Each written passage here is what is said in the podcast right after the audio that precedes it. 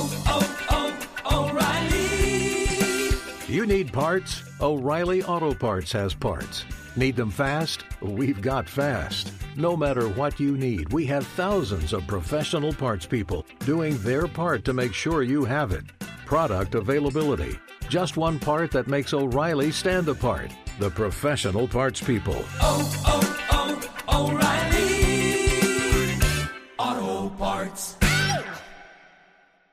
There's nothing like snook hook sets at dawn or catching a tarpon in the moonlight. Find your next fishing trip made easy on fishingbooker.com and experience the magic of the Sunshine State or any other destination on your fishing bucket list. Book a blue water adventure in search of sailfish or go snapper fishing with the kids. With over 6,000 captains and trips to choose from, planning your next one just got a whole lot easier. Download the Fishing Booker app on the Google Play or App Store or visit them online at fishingbooker.com to book your trip today. Outdoor adventure won't wait for engine problems. Things like hard starts, rough performance, and lost fuel economy are often caused by fuel gum and varnish buildup. Seafoam can help your engine run better and last longer. Simply pour a can in your gas tank. Hunters and anglers rely on Seafoam to keep their engines running the way it should the entire season. Pick up a can of Seafoam today at your local auto parts store or visit seafoamworks.com to learn more.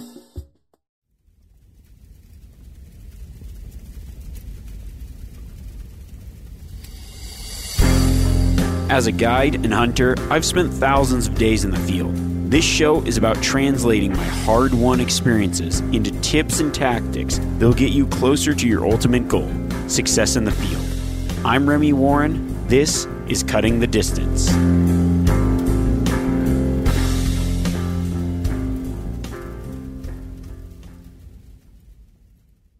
Welcome back, everybody. Hopefully, maybe some of you out there have found some success. And if you have, maybe you're wondering, now what do I do with the skull and antlers? Maybe you aren't going to mount it, but you want to present it in an awesome way. So, doing what is called a European mount is a really popular option. Now, you can obviously take it to a taxidermist, have it done, but for those of you that might want to do it yourself, or maybe you're traveling to another state, you got something and you can't bring brain matter back across state lines, this week, I'm going to give you some tips on how to properly, we'll call it boil out at elk skull or European and elk skull. And then I'm going to also give you tips for transporting or traveling back home and options that you might have that you don't have to travel with brain matter and you can do it yourself without having to drop it off at a taxidermist. But before we do that, I'm going to tell you a little bit of my journey when it comes to boiling out skulls or cleaning up a big game skull.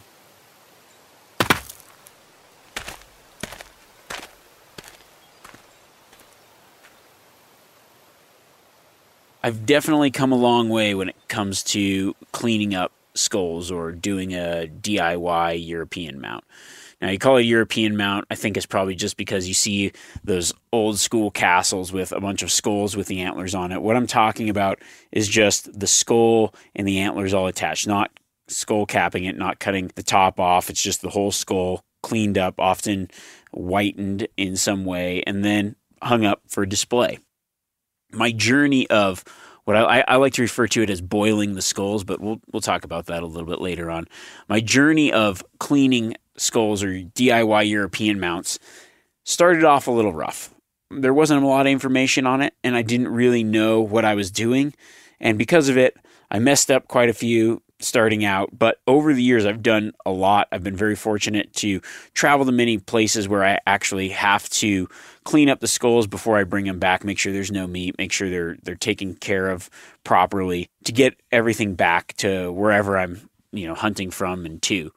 I remember the first time I got started in cleaning up my own skulls, I used to just take them to a taxidermist and it just started getting expensive. And I thought, okay, I'm just going to try this myself. Can't be that difficult it was fairly difficult because I didn't really know what I was doing. So there's a lot of trial and error. Over the years, I've done a lot of these. But when I first started out, it was like, okay, I, I got a turkey frying pot. I actually, this elk school that I first started with didn't work on that. So I ended up getting like a big tub from Ace Hardware, putting it on the burner, filling it up with water. I watched it, not knowing how long it would take. And the first one actually turned out pretty good I ended up using a combination of just regular hydrogen peroxide that you put on a cut and white toothpaste to clean the skull up. But over the years, I found that that wasn't the best solution or the best way. Now, this one particular, after I kind of started, my brother and my dad were out hunting, and our buddy Art, and Art ended up shooting this bull, and like it was a fairly far shot, and he ended up shooting it like right through the eye. So the bowl dropped, and we thought, oh, this will be a cool. Like my dad got a bowl as well, so we were gonna boil out Art's skull, I think my brother Jason's skull, and my dad's skull, and we were gonna do it kind of like as a as a Christmas gift, kind of like have this all done for them. We had this whole idea of like a little bit of a write up with the skulls and everything, and kind of make it like a nice Christmas gift. So my brother Jason and I were like, okay, let's do this. We kind of had a little bit of a system at this point and it was like okay these bulls are like this is like a special bull so we're gonna just do a really good job on it of course.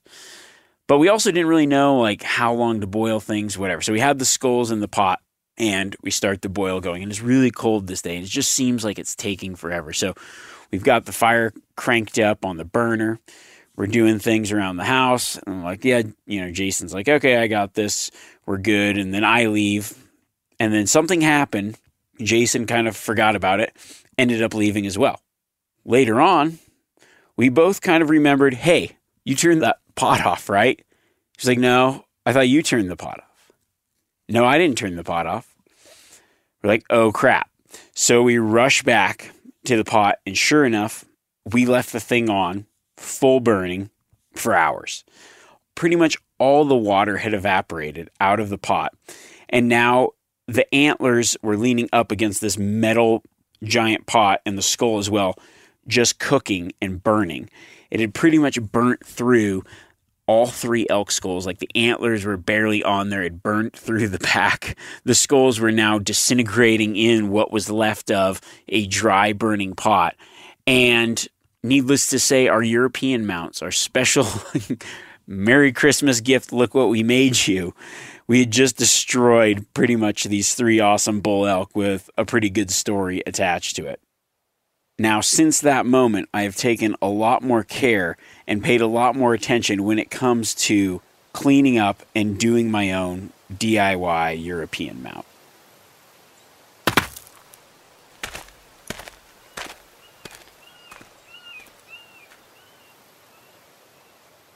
Now, whether you want to clean a skull because you just want to hang it up in your house, whether you have to because you're going to travel across state lines and can't bring any brain or spinal material because of CWD rules, or maybe you just think it's hey, it's going to be kind of a fun project to do. I think you know mo- out of the animals that I take, most of them I end up cleaning up the skulls, leaving the skull hole, and doing what I would consider a Euro mount on it it's fun for me in some ways. It's also just kind of like it looks nice and it's, it's a good way to display it, hang it up. You can kind of put it anywhere.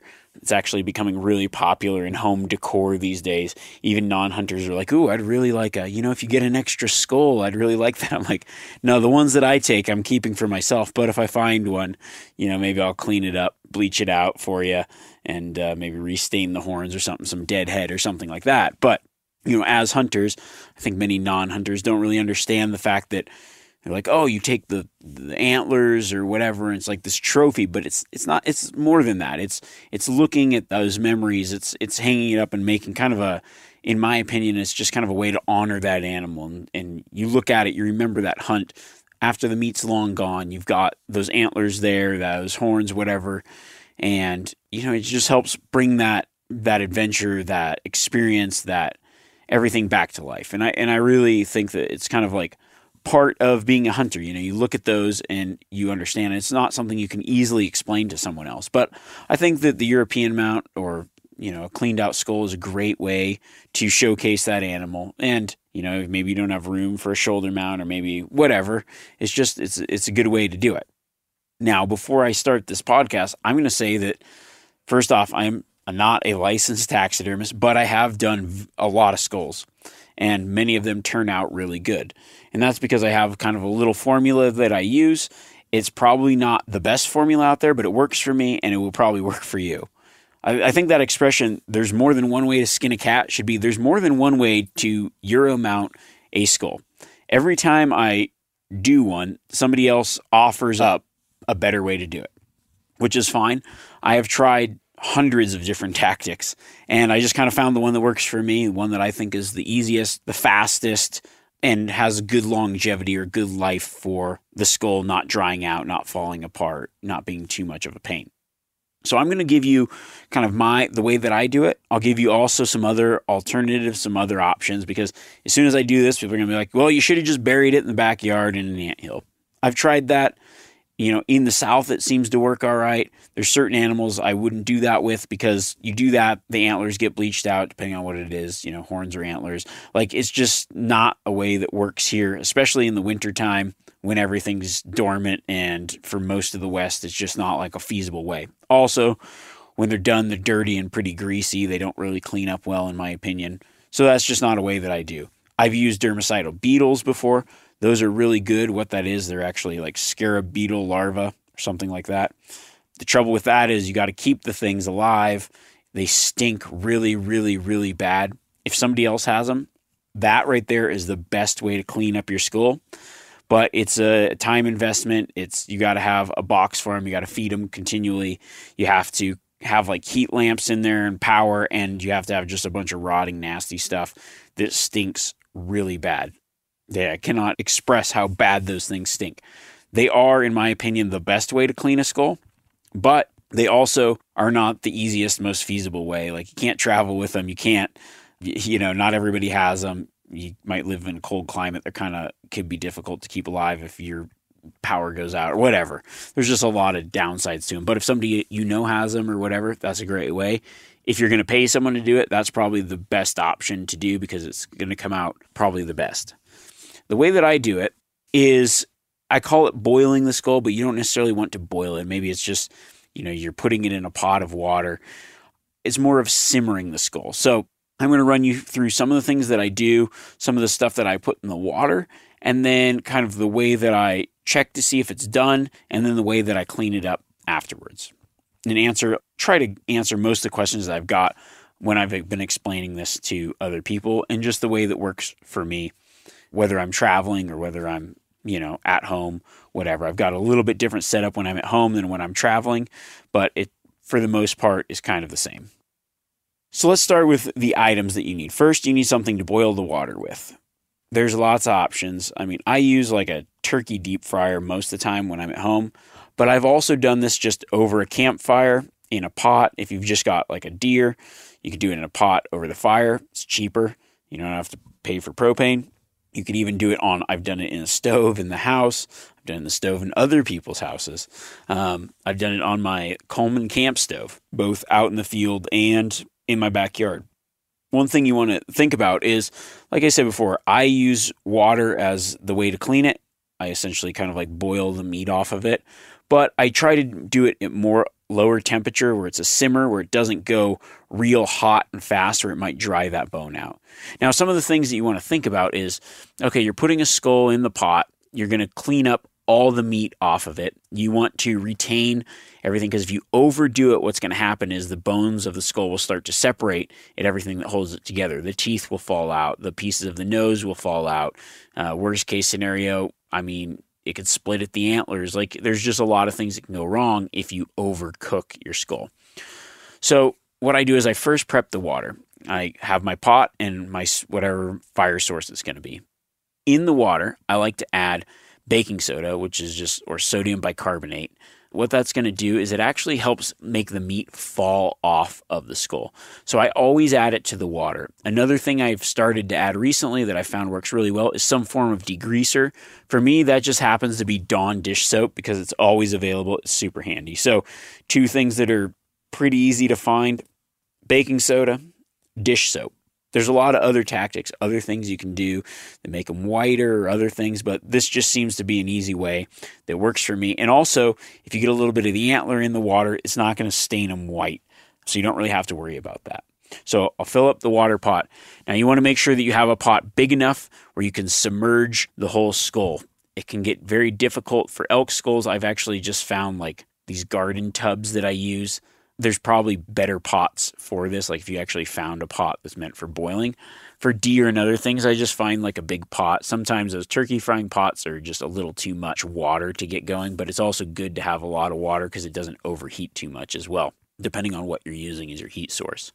So I'll add my baking soda and then a little bit of dish soap. When I'm talking about a little bit of dish soap, it'd be like the amount that you would put on your hands to wash your hands after something that was just like, you know, you're washing dishes and you're going to wash your hands with the dish soap. That much soap in a big pot of water.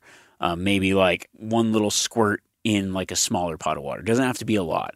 As far as the baking soda goes, I would say like in a big pot, probably two tablespoons. In a small pot, mm, let's go one tablespoon or half a tablespoon, something like that. I really just kind of wing it. You know, I've added a lot. Sometimes I've added a little. I found that about two tablespoons seems to work pretty good for those big pots, like an elk skull. And then, you know, deer skull, like mm, half a tablespoon to a tablespoon, somewhere in there.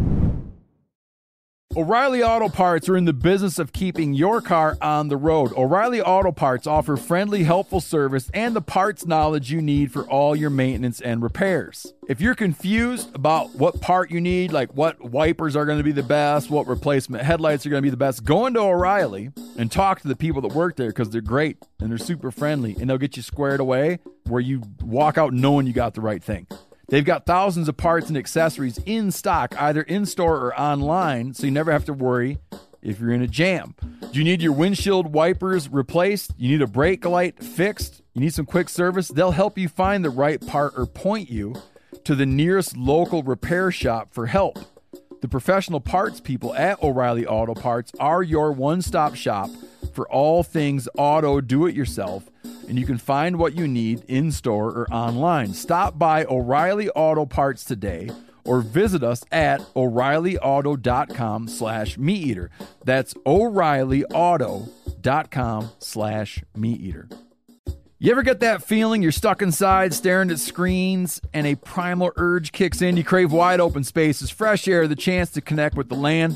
Well, maybe it's time to find your own piece of the wild, but searching for property can be a maze. That's where land.com comes in. They got millions of listings across the country, from mountain ranches to hidden fishing holes. Their search tools are like a seasoned guide helping you narrow down what you want.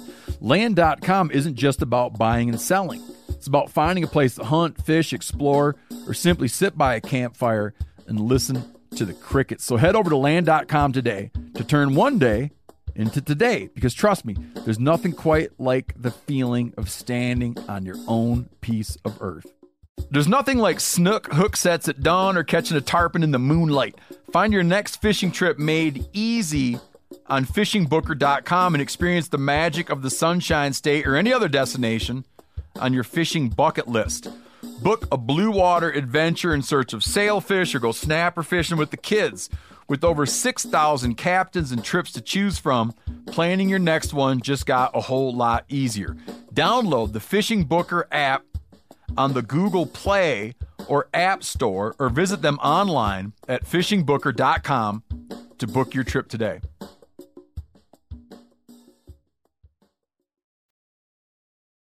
So now you're just gonna prep your your skull. What I would say to do for that is one thing that happens as it boils, you know, it's degreasing, it's it's separating the fatty parts, the meat's falling off, and what happens is that kind of layer of fat floats to the surface of the water. Now, if you've got antlers in there, that fat's going to stick to the antlers, and then you're going to have to degrease the antlers later. Maybe you aren't boiling a deer or an elk, you've got an antelope.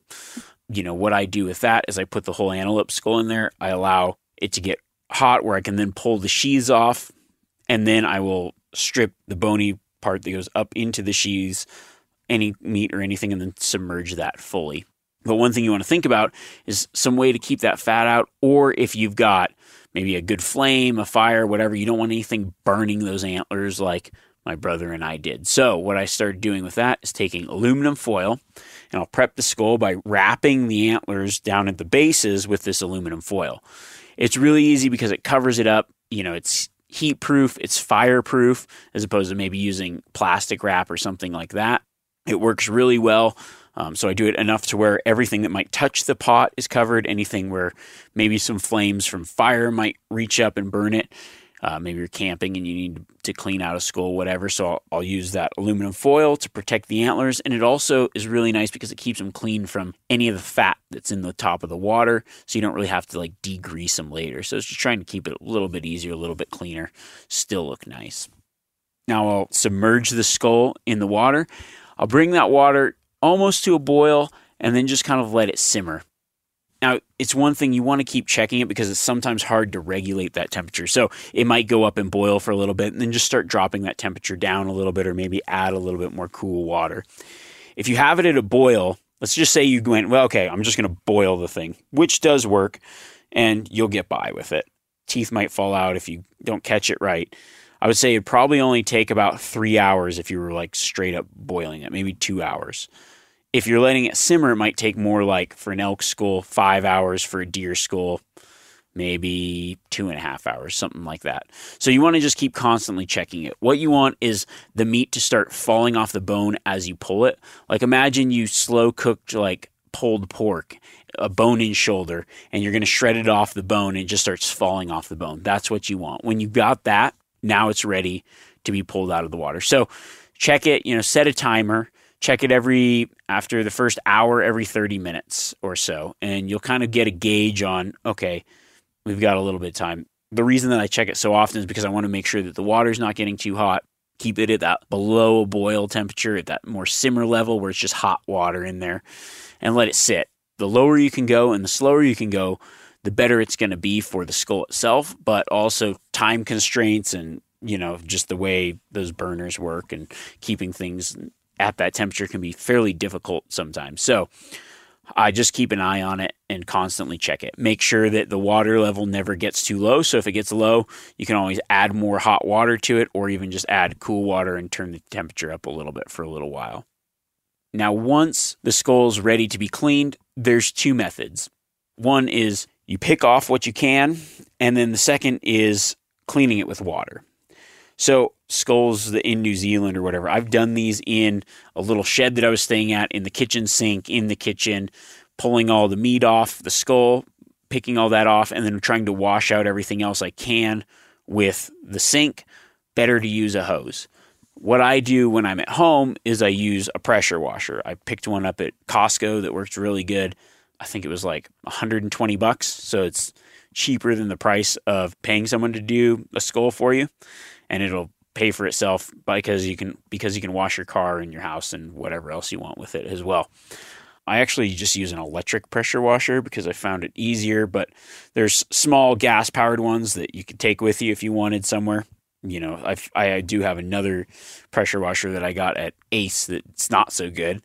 So, you know, just depends. You don't want to have the pressure washer on too high PSI because it can just blow the skull apart. So, you want to find one of the tips that's kind of a good mid range. You know, they generally come with different tips so you can kind of figure out okay, this one does a lot of blasting, this one's just more of a fan. And you use the angle of the pressure washer to start getting the meat off. So, what I'll first do, whether I'm using the pressure washer or just washing it off with a hose or anything else, I first take as many big pieces off as I can just with pliers and a knife. I clean it up the best I can, take all the big stuff off. Then I move to the washing phase. It's really good if you can kind of let it cool down a little bit because what's going to happen is as soon as you hit it with the hose, it's going to blow hot stuff all over you. You'll do that once, not twice. Uh, once you've got like hot brains in your face, you know you're gonna you're gonna really think rethink everything the next time. So now we kind of move on to that washing phase of cleaning the skull. So one of the questions I always get is like, how do you remove the brain? So the first thing I do, I actually leave the brain in when I boil it. You know, people always suggested, oh, you know, scramble it up with a stick first, try to get most of it out, clean that out. I think with CWD and all the other things we're trying to prevent, the easiest way is just boil it, cook it out, and then take it out. I'll use like a pair of long, like needle nose pliers, reach in there, pull it out, throw it in the garbage instead of just like chucking it onto the yard. For the most part, you can get everything out that way, and that's the easiest, I think, the easiest and cleanest way to do it. Now, another tool that I use a lot would be a screwdriver. I go and find the ear butts, the eardrum. I put the screwdriver in there and pop those out. It just gives me a little bit more access to the brain cavity. You don't ever see that part of the euro mount, and it's kind of just holds if you've boiled your skull before and it kind of still smells afterwards, there's probably stuff in there that you just couldn't get out. So I just pop those out because it's easy and it's an easier way to clean. Then I take my hose, my pressure washer, whatever, and I start blasting the skull. Start cleaning it out and blasting in kind of every direction that I can to start removing any meat or bits and pieces. I blast into the brain cavity with it, cleaning it out. And then I also blast from like any hole you find, shoot water into it. Try to spray everything out that you can in between the teeth, along the top portion of the jaw, and then from the back of the skull out the nose. If you simmer the skull right and you put in, you know, the dish soap and the sodium bicarbonate or baking soda, you should retain all that. I call it the nose cone. It's got definitely a different name, but it's just the easiest way to describe it. It's all the olfactory senses in there, all the interesting things in the nose. I like to leave that in for the most part. If I'm traveling or I'm somewhere else, I'll generally just blast that or cut that out because it's not 100% imperative for the European mount, and it's a lot easier to clean if you just cut that out if you're traveling and you just don't want to mess with it. If you're if I'm at home and I have the time, I always take time to just, you know, make sure I simmer everything right and keep that. But it's better to just start blasting things out from the back. Now you'll notice inside the skull in the nose, there's kind of like this cartilage piece. I'll use a pair of needle nose pliers to pull that out, being careful not to break anything. So, in your kit of things you're going to need for this is probably a screwdriver, needle nose pliers, knife, some form of water to blast, whether it's a hose, whether it's a sink, whether it's whatever, and then your boiling stuff or your water kit. Once that is all done, once the skull is completely cleaned up, now it's going to be time to whiten it. I have found the best way to whiten the skulls is generally using hydrogen peroxide. I get a little bit stronger dosage of it. I get like the food grade. I think it, it would be 40V. It's normally used for like hair dye, hair salons. You can buy it online. It's like a commercial grade hydrogen peroxide. Now, the hydrogen peroxide you put on a cut would be like 3% hydrogen peroxide. 40V is actually, I think it's 12% hydrogen peroxide. There's a lot of ways you can use it. So you, you can either mix it into a paste, which works great.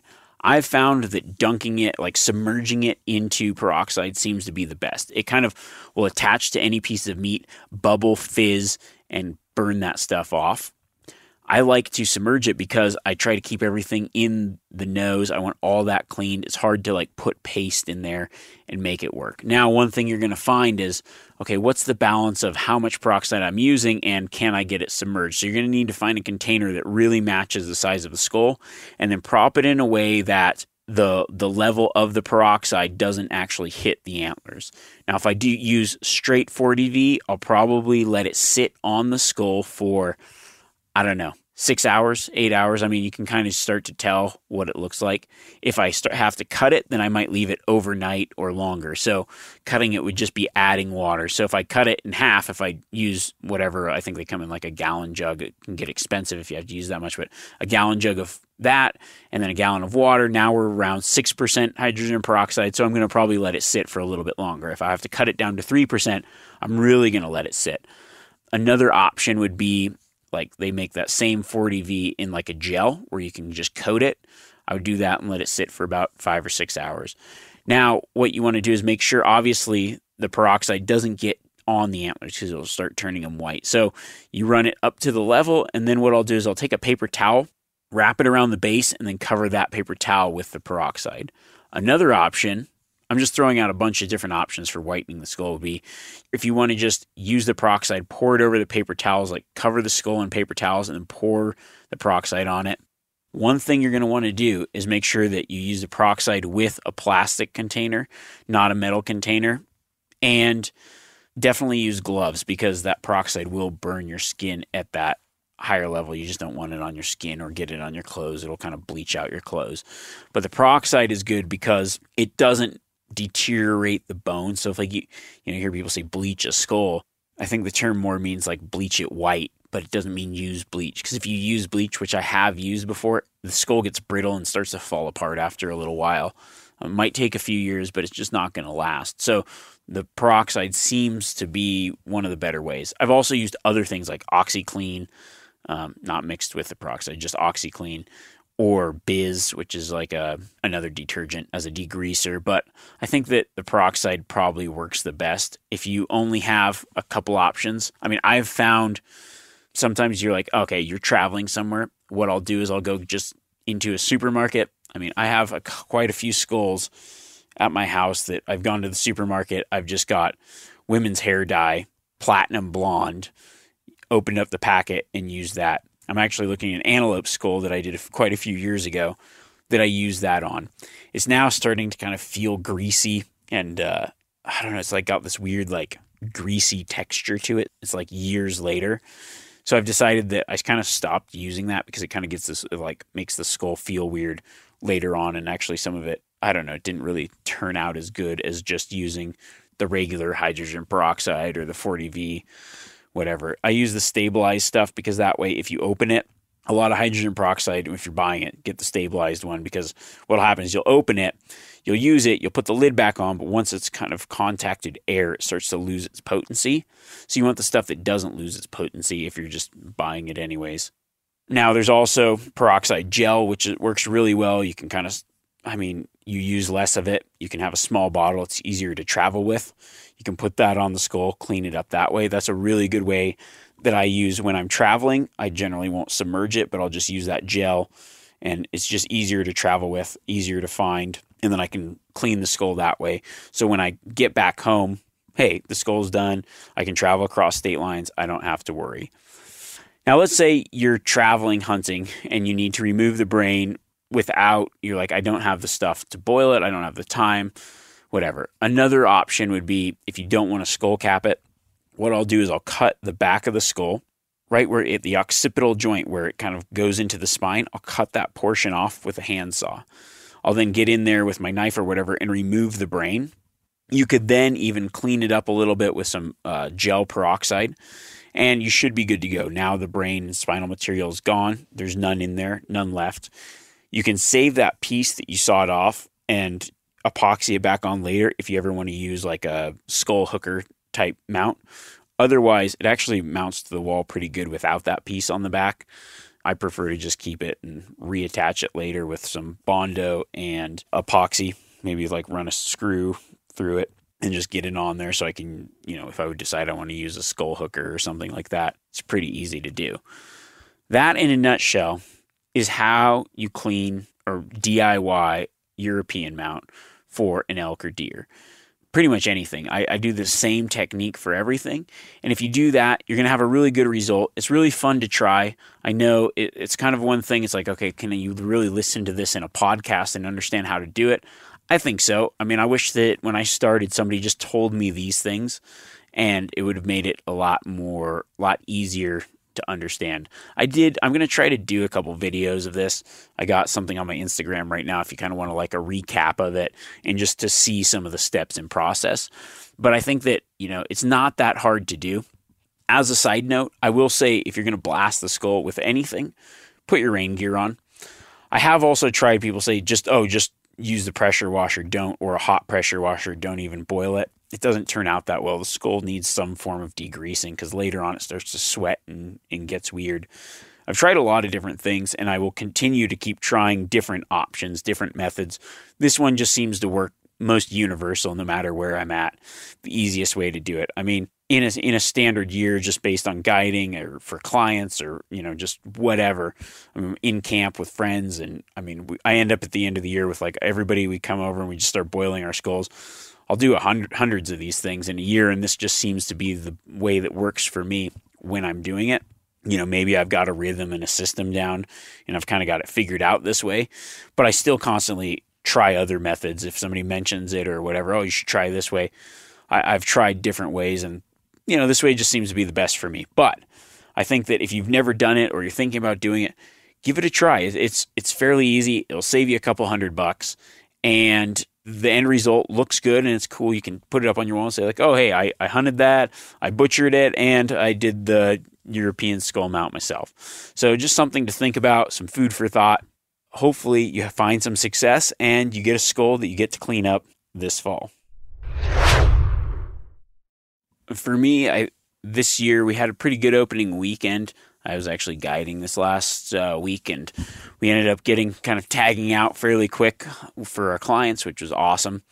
And uh, it was just like the first day was was rough. You know, I gave those opening day tips. Well, it didn't apply this year because the weather was so bad where we were at. Nobody was out, and I was out and didn't see anything. I, that was like the first opening day. I didn't see people or elk, so I thought, oh hey, no one's going to be out. This is going to be great. And it was still really tough because it's really hard to find animals if you can't see. And if they aren't moving around, there's like no tracks. It was it was just a difficult day. But after that, it started to clear up, and uh, things started to fall into our favor. But it also got me thinking. You know, when I really think about it, glassing is such an important tactic when it comes to hunting out west. So, what I want to do is, it's been a while since we covered some glassing tips. So, I think next week I'm just going to cover a few glassing tips and really just how to identify game through your binoculars, how to know what to look for, as well as maybe that size reference of people go like, well, am I looking for an ant or am I looking for an elephant? Like understanding the size reference and maybe some of the things that I look for that help me spot an animal, not necessarily seeing the whole animal, but just some things that catch your eye that help you identify that there's an animal over there as you're glassing. So I think next week we're going to cover that. Also, you know, feel free to continually write in with questions and whatever. I've also been getting like a ton of great great messages um, about some success and some just awesome things. So thank everybody for that. Uh, feel free, you know, to to subscribe, to rate, to like. I say it a few times, but you know, you know, does nothing but help us. So I appreciate that. And until next week, uh, keep those skulls boiled right. Don't overboil your skull. All right, see you guys.